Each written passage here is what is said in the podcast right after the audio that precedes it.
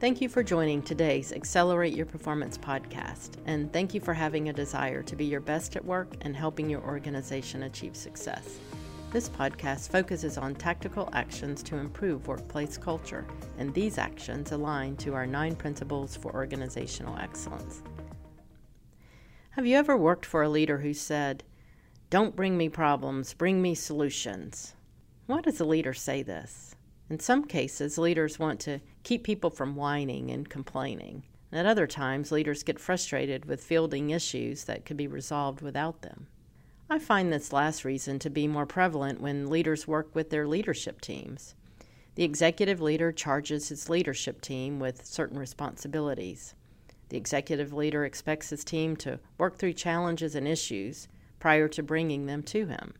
Some executive leaders shift all the responsibility to the leadership team and may tell the leadership team to only bring solutions to the meeting. They don't want to hear about the problem the leadership team is facing. Rather, these executive leaders expect leaders to solve problems and bring solutions to the group. After all, the executive leaders may think that's why leaders were selected for their positions. In one of my first jobs, I had a supervisor who lived by the only bring solutions mindset. Here's what I remember. When I had conversations with her, I only talked about the positive parts of my work. I was fearful to ask for assistance and guidance. In many instances, when I encountered problems, I tried to figure out the best solutions on my own, and at times that worked pretty well. Looking back, I believe having the opportunity to talk through some challenges would have helped me grow and develop my skills. Here's the reality some problems are difficult to solve, and in many instances, when people work together, they derive better solutions. So, in this podcast episode, I challenge leaders to think critically about their approach when they say, Don't bring me problems, bring me solutions.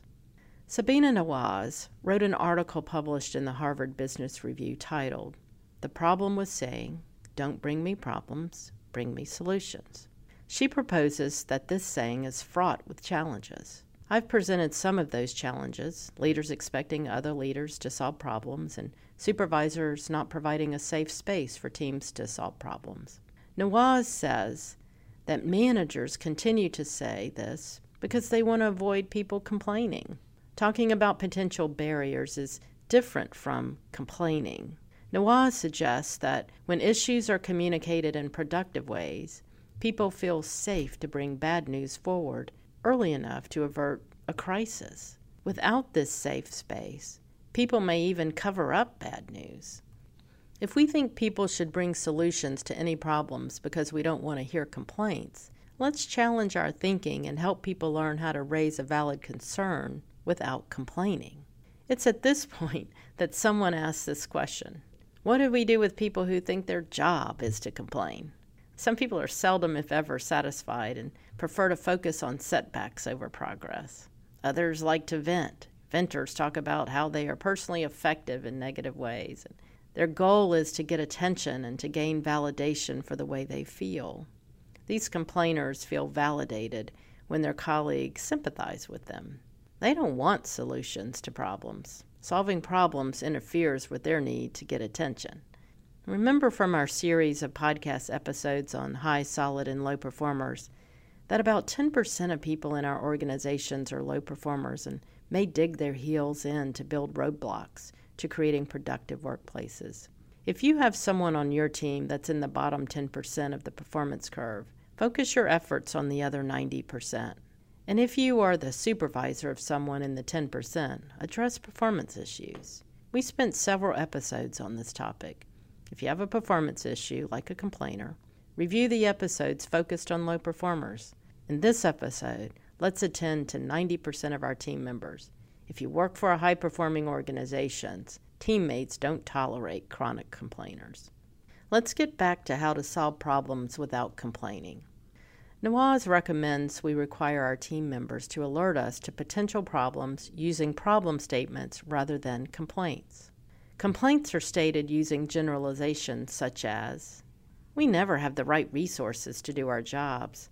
Morale is bad, and everyone's tired of going to too many meetings. On the other hand, when we speak using problem statements, we are factual and talk about how several issues create the problem and take responsibility as being partly responsible for the problem. For example, rather than complain that there are too many meetings, we may say something like this In the past month, our team has attended 15 meetings, which may be more than we need, or we need to ensure that all meetings are productive and use time well. About five of the 15 meetings didn't have agendas that were sent to people in advance. Items on the agenda about the CRM crossed over from meeting to meeting, and at times different decisions were made about how we enter data in the system. Now, here, the problem has been identified in a way we can work together to solve. Remember, in the last podcast episode, I provided an example of how to use a problem solving agenda template to address issues that surface when organizational changes occur.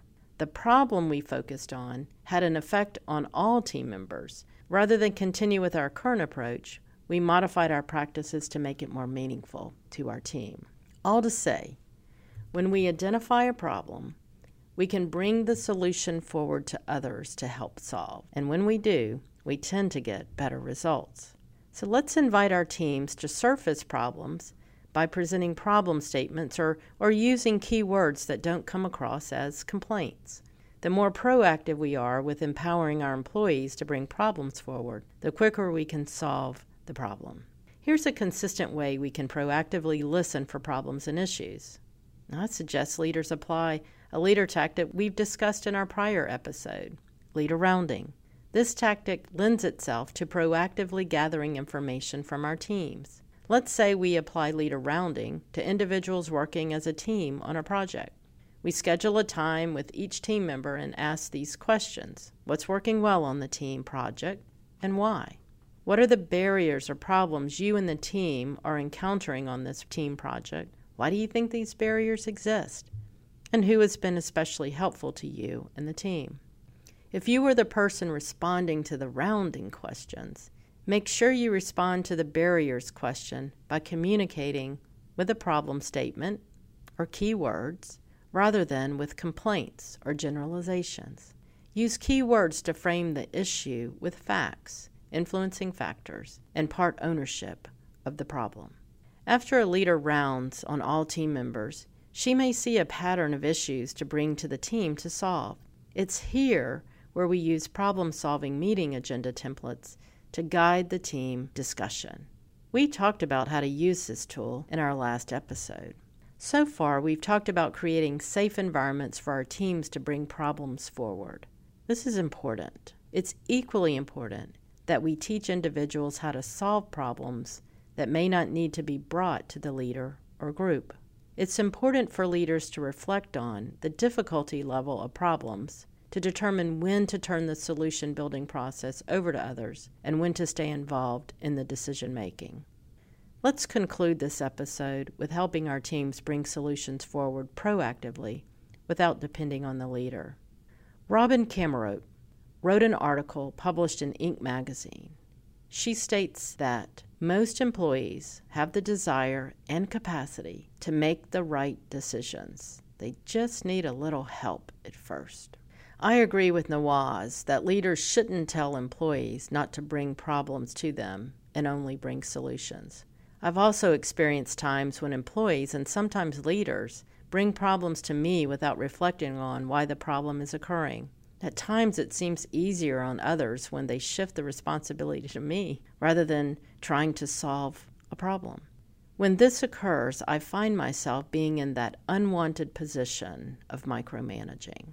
I'm now in a no win situation with the team.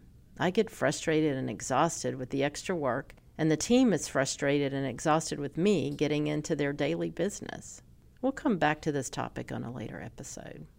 There's a delicate balance between bringing leaders into the problem solving process and leaving them out. If there's an issue at hand and the team members believe they can bring forward a solution as they are presenting the problem, that's time well spent.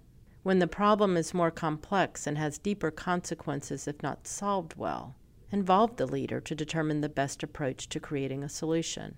When you approach problem solving in this way, most leaders welcome the opportunity to think critically with teams.